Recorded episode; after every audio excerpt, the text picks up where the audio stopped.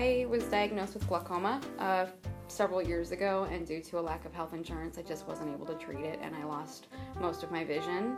And I sat on a couch for two years and did nothing because I was so depressed. And a friend said, You know, you can do something with yourself. And so I decided it was time to do something with myself. I'll be honest, um, I knew that my vision in my left eye was getting really blurry um, and I had seen a doctor and gotten new glasses, and he was like, "Well, you've you, you've got glaucoma, and it's pretty bad." And I was just like, "Oh, okay."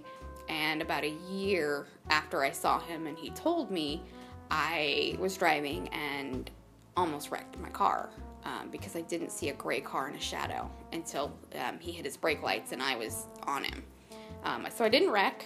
Um, I drove home and I gave my keys to my to my husband at the time and I said I can't drive anymore. He's like, "What do you mean?" I said, "I can't see." It was hard to think things are over, things are done because I can't see anymore. Um, but the one person that kind of said, "You get up, get up off your butt, go do something with yourself," got me talking and to my best friend who wasn't the same person. Um, and she just said, "You know, you can do stuff."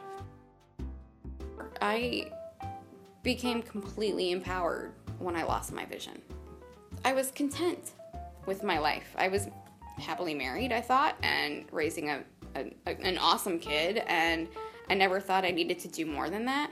And as the vision faded, I kind of felt left out of things. Um, yeah, I didn't think about it before. I didn't think about being better than I was. I was just living life day by day because that's how so many of us live.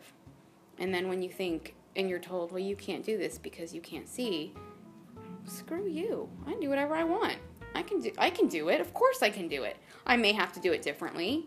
I may be slower at doing it, but you have no right to tell me I can't.